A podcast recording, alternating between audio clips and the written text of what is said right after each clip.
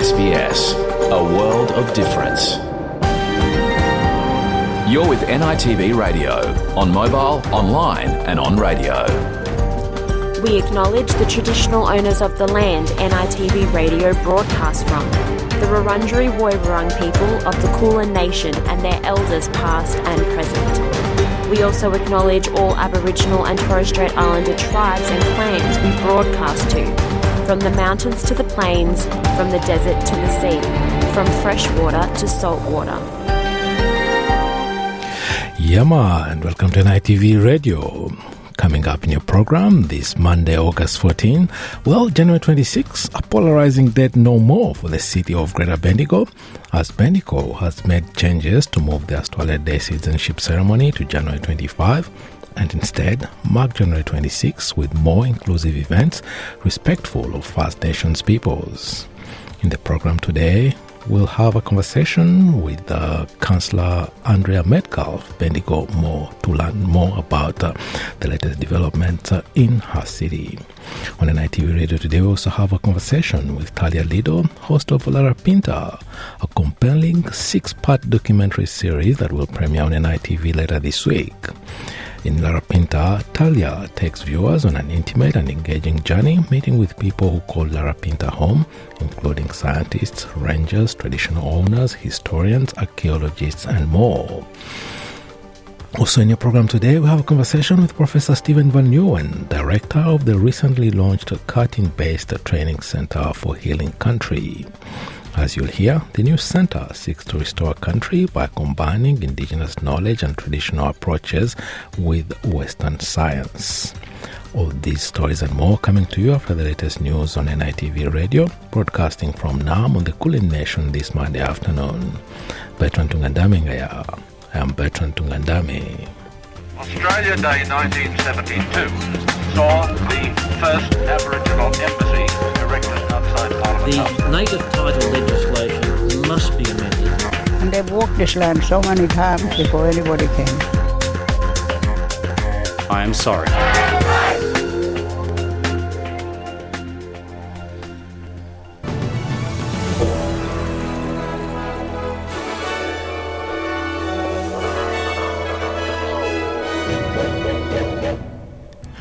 In this bulletin, the Deputy Opposition Leader accuses the Prime Minister of using the Indigenous Voice to Parliament referendum for political gain.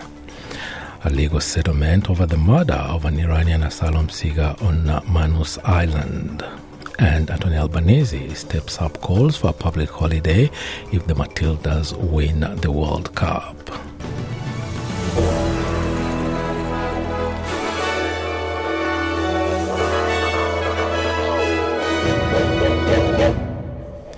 Opposition Deputy Leader Susan Lee has accused Prime Minister Anthony Albanese of using the Indigenous Voice to Parliament referendum for his own political gain.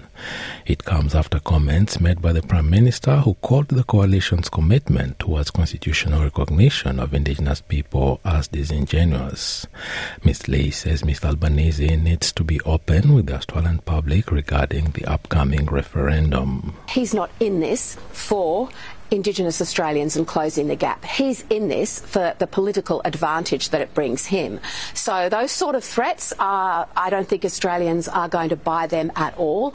I think they want decency, they want leadership, they want honesty, and they want details and explanation from their Prime Minister. And to simply sort of say, well, if you don't vote for this, it's never going to happen, um, that's not making your case properly. Nationals leader David Littleproud has rejected calls for legislating an Indigenous voice, despite it being at odds with the model for the body proposed by coalition colleagues. While the Liberal Party has come out against the voice, over, the voice referendum slated to be held later this year, the opposition has urged it be it be legislated rather than have the body enshrined in the Constitution.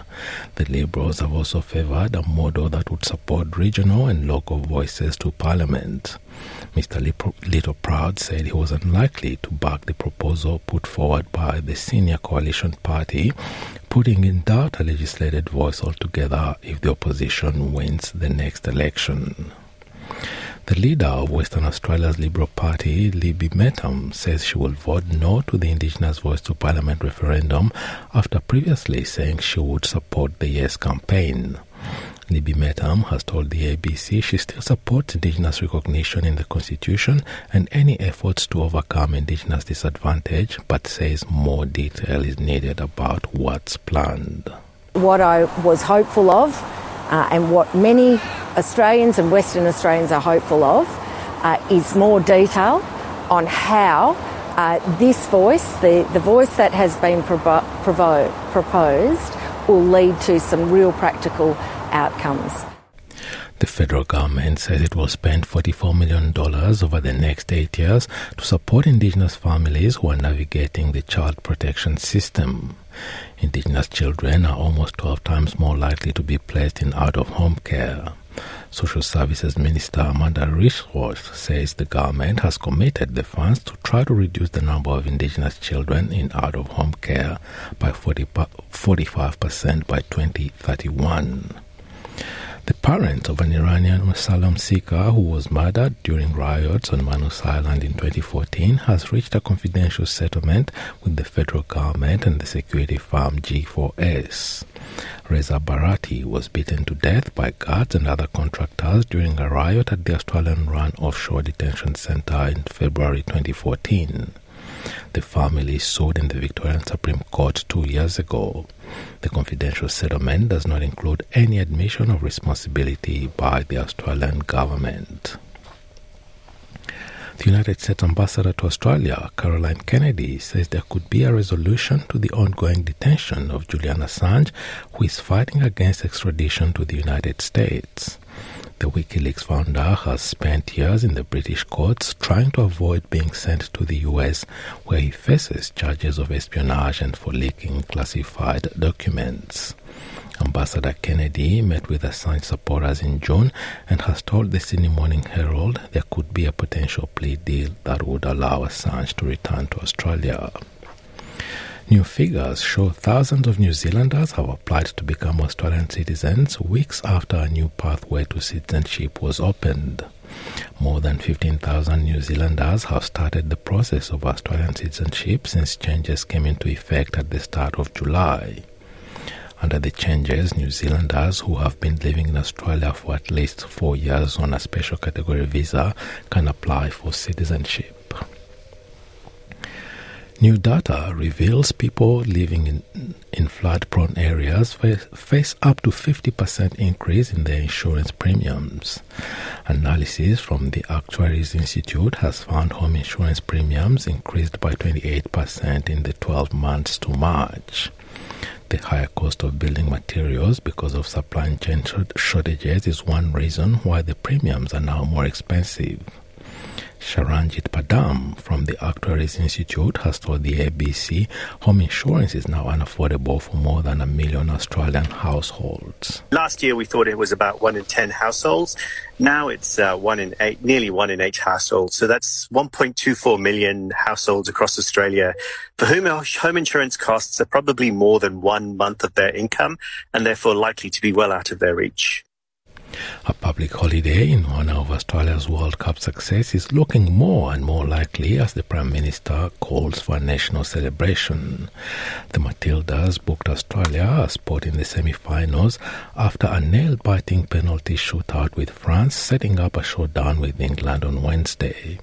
Should the hosts advance to the final and win, Prime Minister Anthony Albanese has flagged the possibility of the country's workers enjoying a day off in recognition of the victory. He brushed off concerns about the impact a snap public, a public holiday could have, particularly on small business and hospital bookings. A new report reveals essential workers are having to pay as much as seventy percent for the, of their income on rent.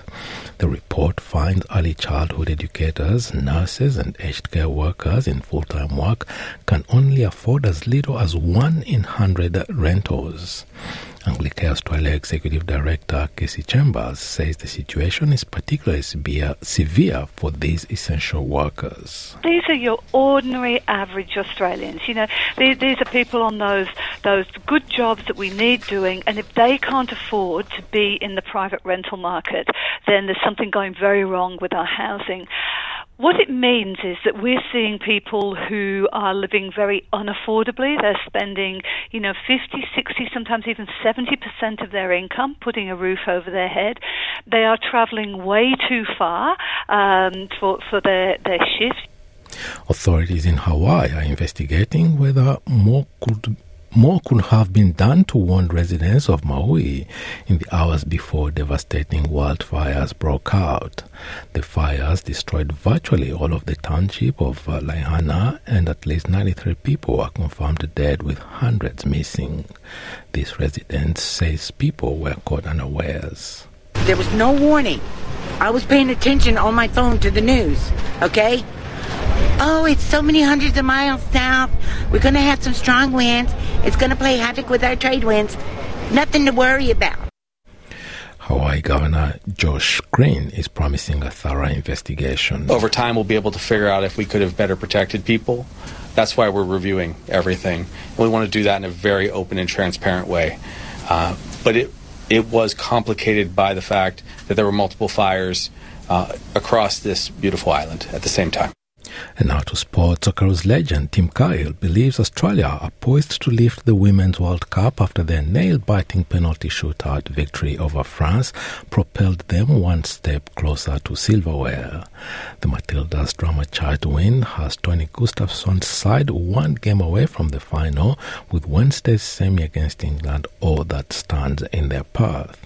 Cahill, who was in Brisbane to watch that monumental Matildas win, says the dream of an Australian Women's World Cup victory could soon become a reality. They deserve it, and I think it's a time to celebrate women, uh, sport, and beating France. I think now they can go on to win it. So I'm very proud, and I'm proud that uh, you know young boys and girls can be inspired, and now it's about taking that momentum and you know enjoying this because it's a very special occasion. And in tennis, Italy's Jannik Sinner has defeated Alex de Minaur in straight sets in the final of the Canadian Open. Sinner overpowered the Australian six four, six two. And now having a look at the weather around the country. Broome, particularly partly cloudy, twenty-eight. Perth, possible shower, twenty. Adelaide, mostly sunny, sixteen. Melbourne, partly cloudy, thirteen. Hobart, similar conditions, twelve degrees. Albury-Wodonga, partly cloudy, fourteen. Canberra, showers, eleven. Wollongong, rain, fifteen degrees. Sydney, showers, seventeen. Newcastle, similar forecast and twenty degrees. Brisbane, sunny, twenty-nine. Townsville, sunny, twenty-six. Cairns, sunny as well, and a top of twenty-seven. Alice Springs, similar conditions, thirty-one. Darwin, sunny, thirty-three. And the Torres Strait Islands, a partly cloudy day ahead and a top of twenty-nine degrees. And that is N I T V Radio News.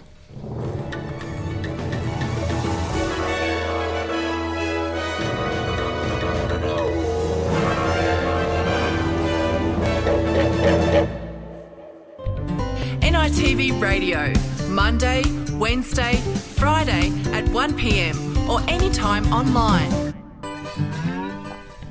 And that was uh, Attack Attack uh, by uh, the great Kev Carmody. And uh, the song Attack Attack is lifted from the album uh, Pillars of Society, which is uh, Kev Carmody's uh, debut album. And when this album was released, actually Rolling Stone magazine dubbed it arguably the best protest album ever made in Australia. It was also proclaimed that Kev Carmody is actually Australia's Black Bob Dylan. I'm Bertrand Tungandame, and you're listening to N I T V Radio, coming to you from Naam on the Kulin Nation this Monday afternoon.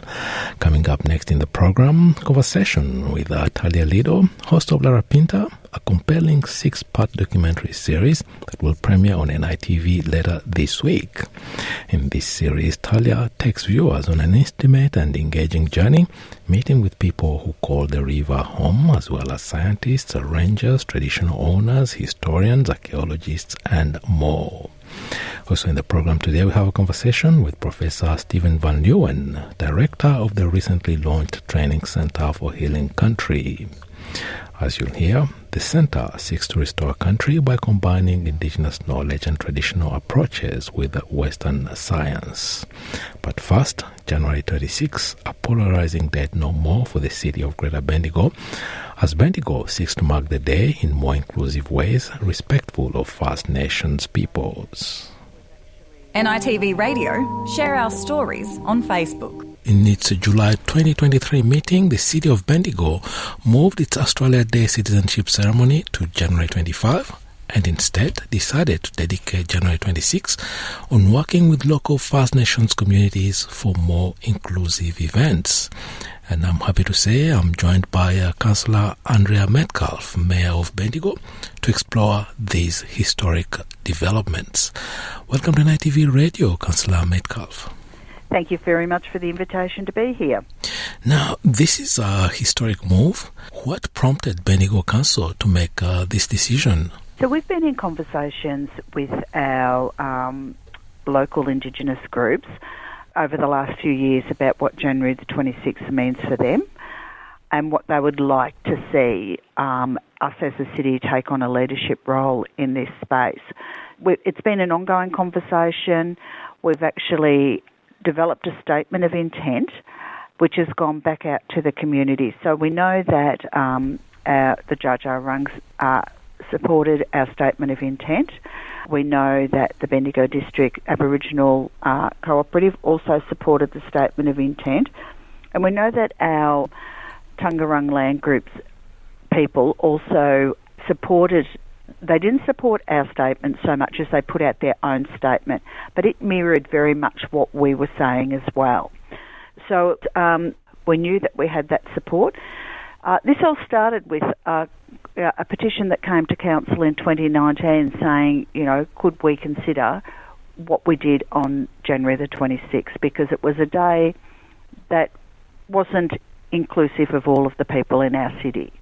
It's been a conversation that's been happening, like, originally started in twenty nineteen, and in twenty twenty-three we've come to a conclusion on it in terms of um, moving the Australian Day citizenship ceremony, when we were able to do that, away from January the twenty-sixth, and then also developing a statement of intent that was we did it um, in relation with our Indigenous groups as well. Uh, that was going to be my next question, because it said that uh, this is a move that aligns with uh, your council's reconciliation action plan.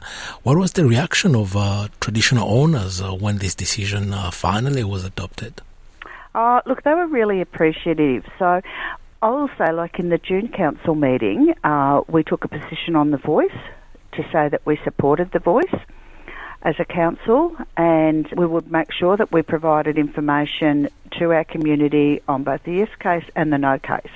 And we had members of our local groups there, our local Indigenous groups, and also members of the community there who were fully supportive of the, us taking a yes position. So that happened in um, June twenty-three at our, our council meeting.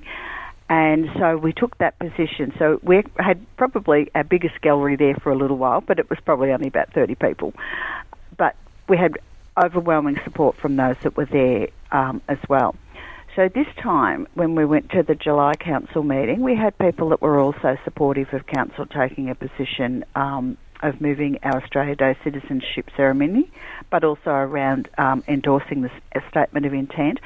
And Rodney Carter, who is the C E O of the Jarjarung Corporation, actually was there in the gallery that night, and he was very pleased with the outcome. Um, you know, this has been well supported by our First Nations people.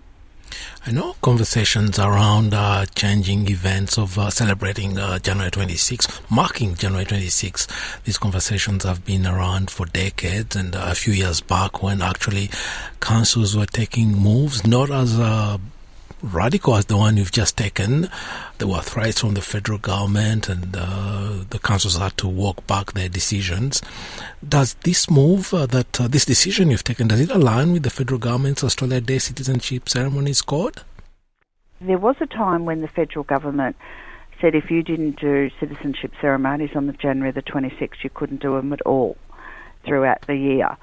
and we didn't want to miss out on the citizenship ceremonies because it's, they're such a joyous occasion in our community. It, it's one of the happiest events that we go to as councillors.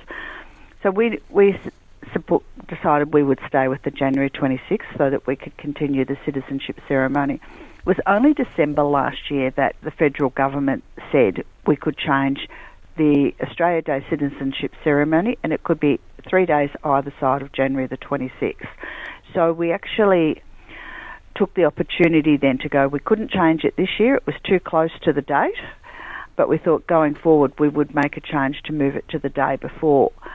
Now, in saying that, there's um, some practicalities around that as well, because there are a number of events that are held in the community on that day. This year, our B D A C held um, a ceremony at the start of, today, of the day. That's the Bendigo District Aboriginal Cooperative, and it was an invitation-only event um, because they didn't know how it was going to be and how well it would be supported. But going forward, they will most likely do something on that day, and Council will continue to work with them on how they, uh, all of our traditional owners, on how they might want to hold an event on that day. So that is really good. With that, uh, we also have all the community events. Now, nothing's been taken away from the community here. In fact, there's an additional event on the day, and that is the event that will be run by our traditional owners and First Nations community. Usually on January twenty-sixth, there are barbecues, uh, clubs and volunteers organise events, and uh, the conversations that have been going around is actually if any changes to January twenty-sixth festivities, these uh, events that are grassroots events would be affected. Yeah, we decided that we weren't going to change any of the events. The only event that we do on January the twenty-sixth is the citizenship ceremony, and we thought we would move our ceremony, but we're not saying to our community groups that you can't hold an event on that day. Um, and, and councillors will attend uh, various events that happen in the community on that day as well. We're not changing anything for the community. As I said, it, there's a, a new event being added to our calendar. It appears it will be a very inclusive uh, way of approaching this. Uh, previously very divisive, but now you've opened the opportunity to actually see it in a different, uh, through a different lens. Yeah, uh, we think that that um, it it it becomes much more inclusive. Part of our um, the statement of intent is also um, we're going to advocate for a review of the date that brings Australian people together to celebrate Australia Day.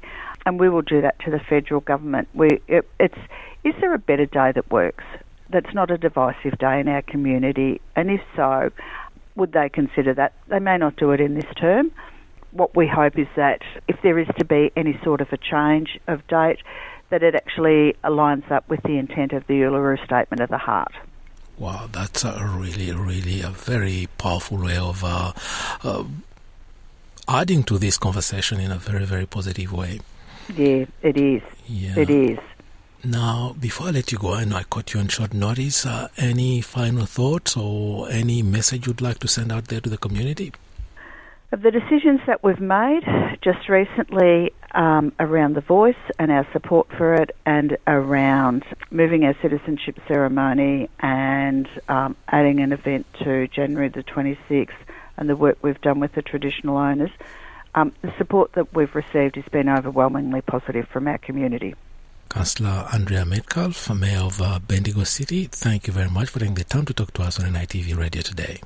My pleasure. N I T V Radio, share our stories on Facebook. Now, if you missed uh, this conversation, the beginning of this conversation with uh, the council, the Mayor of Bendigo, well, it's already published on our website, sbs.com.au slash NITV radio. Time for another tracker before our next uh, story, Waka Niniana by uh, the Teeders. Join the conversation on radio, online and mobile. You're with N I T V Radio. I'm joined by Larija woman Talia Lido, a content creator and filmmaker who is also the host of a compelling new N I T V documentary series, Larapinta. The six-part series explores the stories and people that surround one of the oldest rivers in the world and takes the audiences on an intimate and engaging journey, meeting with people who call the river home, as well as scientists, rangers, traditional owners, historians, archaeologists, and more. Welcome to N I T V Radio, Talia. Hi, thank you for having me. I'm really happy to be here. Now, this is a massive production that's uh, premiering in a few days' time. I just outlined uh, succinctly what it entails. Now, can you present Larapinta to our listeners, considering especially that the series explores a river which you have a strong personal connection to? Oh, absolutely. So Larapinta, which is the traditional name, it means salty creek or salty river. Larapinta follows me back home to Central Australia to talk to communities and people and scientists, traditional owners along the river, to talk about climate change and the effects that it's having on the river, but also on the communities along that river and how that wider effect affects wider Australia.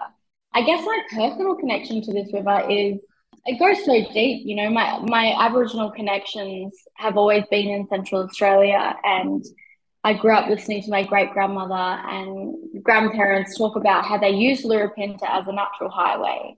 And not only as a natural highway, as a food source, as a life source, as a ceremonial source.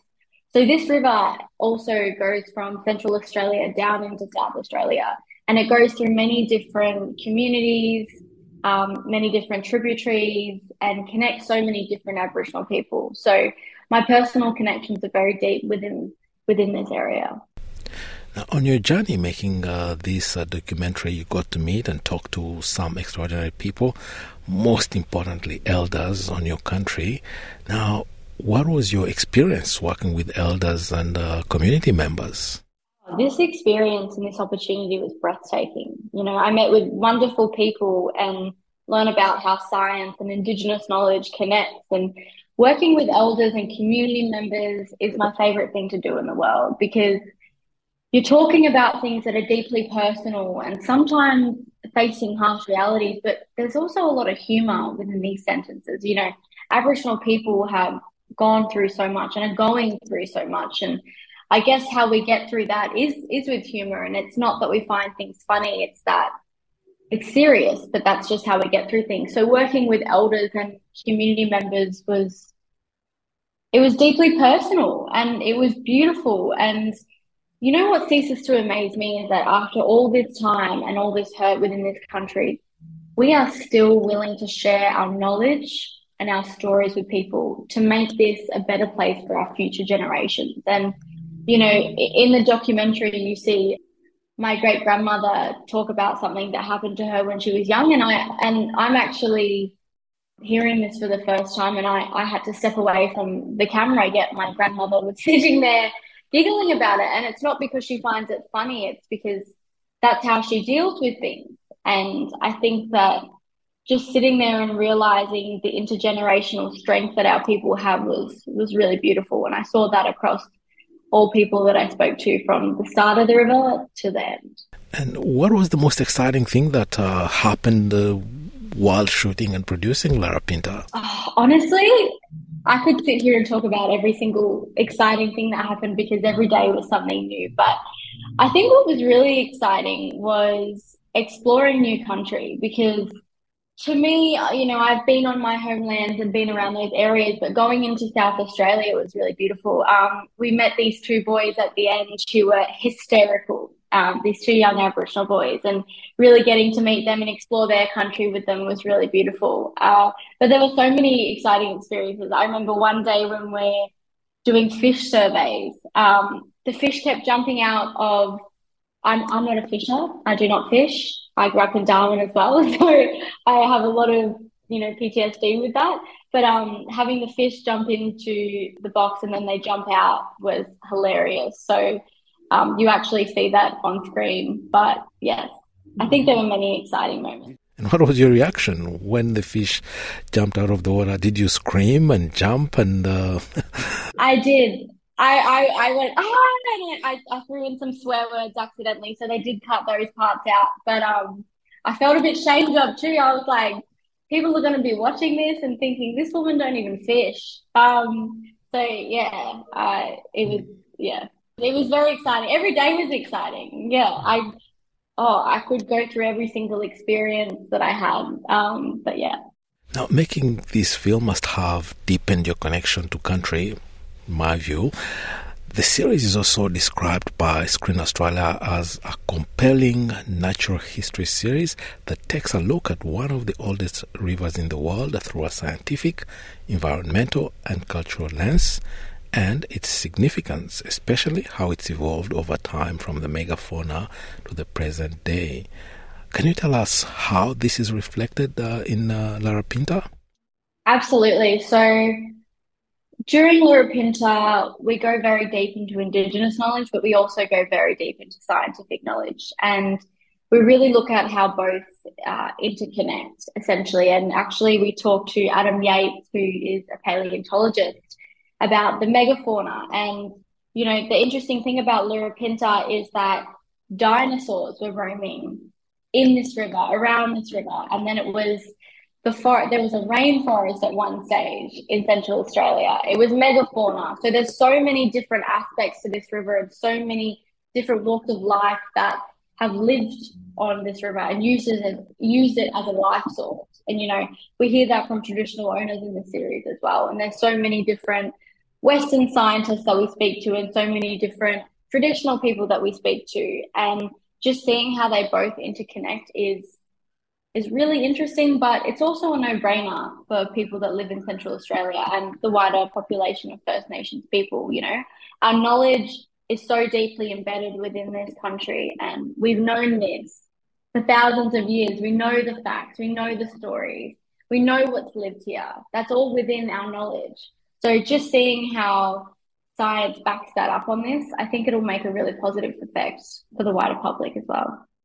And how was it working with the team and the crew that uh, worked with you on uh, uh, producing this new series, uh, Larapinta? It was lovely. Yeah, it was lovely. Um, the director, Gary Hamaguchi, is from Broome, and Gary was is an award-winning director and an inspiration to me. He's what essentially inspired me to want to create films uh, after this documentary. So really being with him and learning from him along this journey was beautiful. And we had a great D O P, we had a great soundie, we had a great crew that was really relaxed. They were friendly, they were open, um, and it was a really great experience. And I just want to do a shout out to Gary Hamaguchi because this wouldn't have been possible without him. And yeah.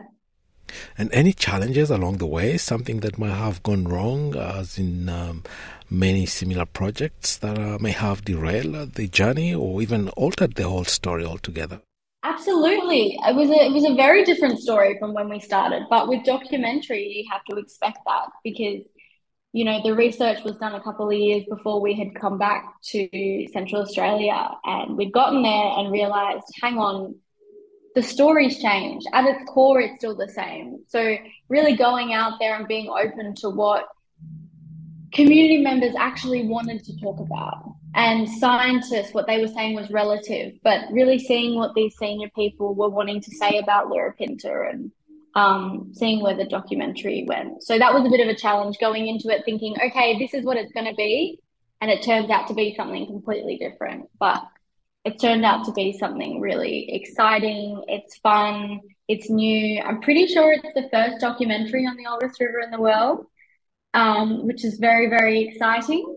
It was it was very challenging, but I think it's all worked out the way it's meant to be. And uh, before I let you go, any further reflections you may want to share with us? Uh, maybe a message to the audience and uh, the wider public? I think when... you know, a message to the wider public is that when watching this documentary, I hope people come in with an open mind and I hope they leave all their preconceived ideas at the door because you're going to be listening to a lot of T Os that are sharing their stories. After many years of sharing them, you're going to be listening to people's life stories. And I just want people to really listen with an open heart and an open mind and hear what we have to say because at the end of the day, this is our life. Larapinta is our life source and Central Australia is our life. So, yeah, just really listening with an open mind and an open heart, I think.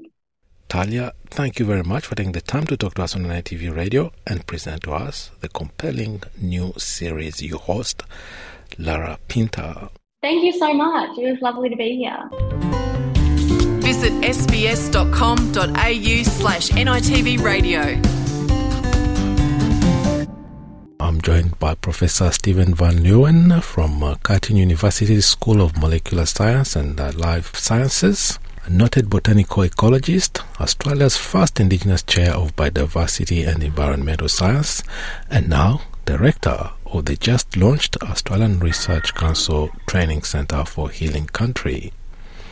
Professor Van Leeuwen, welcome to N I T V Radio, and uh, can you unpack for us how the newly launched centre will restore country, and he said in a way that actually puts First Nations communities at the centre of uh, building uh, resilient systems. So the centre is focused all about Indigenous people and um, putting First Nations back into the restoration economy, and so we will be undertaking research and training Where, where our number one client is the needs of First Nations research users.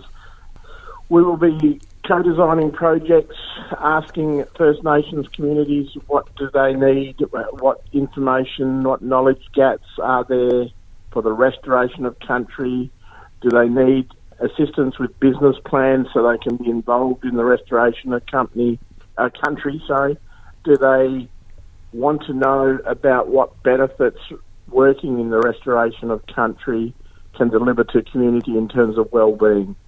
So we'll be co-designing projects with people, Indigenous people, First Nations people along those lines. The other big part of the centre is about training.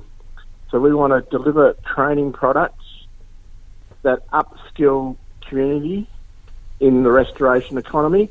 And yes, a lot of that is focused on students, Indigenous students at university, but we're also breaking the mould a little bit, and we'll be, you know, engaging with school children, running school camps on restoration, and we'll also be working a lot with um, Indigenous land management practitioners who are already working in the restoration economy, such as ranger programs and so forth, providing them with opportunities to get training or new training modules or accreditation for the training they're already uh, receiving and doing on country.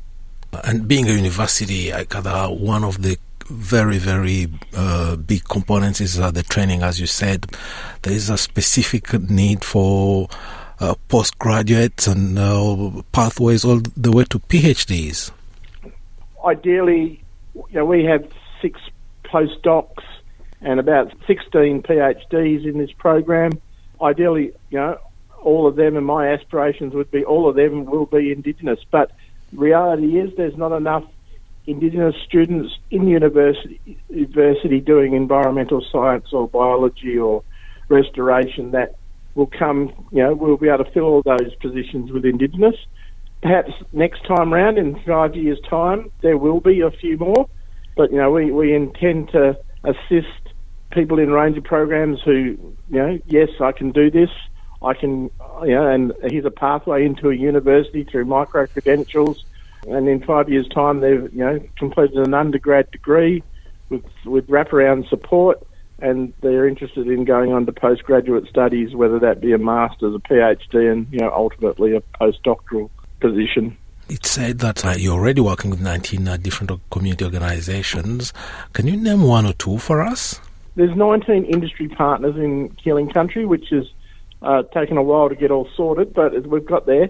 And that ranges from, you know, big corporates like B H P down to small organisations and um, business businesses across the spectrum. People like Greening Australia, people like Gondwana Link, um, people like Hive and Wellness, a whole series of organisations, nineteen of them. Environmental consultancies have come on board. And besides um, industry partners, we also have a number of what we're calling endorsing Indigenous organisations, such as Noongar Land Enterprises and um, the Esperance Noongars, who are on board as supporting the work we want to do. We haven't asked them for money or any um, in-kind input like that, but we will be working with them, asking them, you know, what do you need, what information do you need, what knowledge gaps are there that you need to, what would like to see addressed so you can participate more in the restoration economy. And you have a, a, a country cultural advisory council and board uh, who will uh, yep. lead uh, the, the and design the research programs. Well, I, I'm an Indigenous man myself. I'm a Noongar man, uh, Wadandi from the Bustleton area.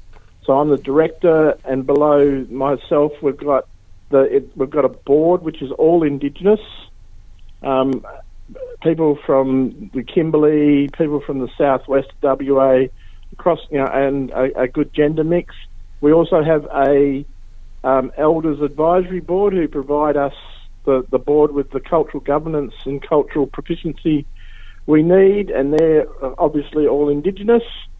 And then we've got three key research themes. Those are restoration, socioeconomic, and eco-health. And each of those themes is led by a um, a really good academic, high, high, high-performing academic person, and they're co-partnered with an Indigenous person. In, in one of the themes, the eco-health theme, the Indigenous person is the academic, and we're partnering them up with another, you know, academic as well. Each of the themes has an Indigenous voice helping guide the research activities and the, ultimately the PhD postdoc students, uh, scholars that will be working in those themes. This project is really can be called a best practice, a project that blends really perfectly country, uh, healthy culture and uh, healthy communities. Now, will it be restricted to Western Australia, Noongar country, or it can be replicated in other places? When we put the application in, we're in the height of COVID. Yes, the the, the project is very much focused on southwest of W A. You know, some of our partners are based in the Kimberley and in the Pilbara and in the Goldfields, but again, West Australian focus. We realise that and um, have discussed that with the Australian Research Council, who are our primary funder. But the outputs and application of what we do is applicable and will be applicable across the nation. And, you know, you're right, we're pushing leading practice in that decisions about country and how country is managed and how country in particular is restored need to be made with the traditional owners at the table, and we need to be trying to address the aspirations that traditional owners, traditional custodians have for their country. And will this centre be a permanent fixture, or it's got a limited uh, uh, funding and scope in time? The, the current program is a five-year funded program. We are very confident at the end of that five years we will probably go again. Um, but in the meantime, you know, we are bringing in and bringing on other partners to help extend the program and extend the coverage that we are working on and number of projects. And, you know, as I mentioned, you know, we have a environmental consultancy that has come on board. You know, they've come on board and they're, they're funding another, an additional postdoc in our program, which is fantastic. So, you know, they're, they're committed to helping Aboriginal people, in this case, in the restoration of their country. And they're particularly interested in, you know, carbon stocks in the soil and how restoration improves those um, carbon stocks for a carbon market, for example. Now, before I let you go, any closing words or maybe uh, something we may not have covered you'd like to bring to the attention of our listeners? You know, the opportunities that are currently out there with carbon markets and nature repair markets coming, the opportunities for First Nations to be at, in the driving seat of what they want done with their country. Um, and it's, you know, this applies not only after after mining, but it applies to, you know, the restoration that we need to do because of the climate challenge we currently face, and making sure First Nations are driving that and at the front of that. Now, Professor Stephen Van Leeuwen, thank you very much for taking the time to talk to us on N I T V Radio today. My pleasure. Join the conversation on radio, online and mobile. You're with N I T V Radio. And that's all from us from N I T V Radio this Monday afternoon. N I T V Radio will be back on Wednesday with uh, Loana Grant. I'm Bertrand Tungandame, thanking you for your company this Monday afternoon. Till next time, bye for now. Yalu.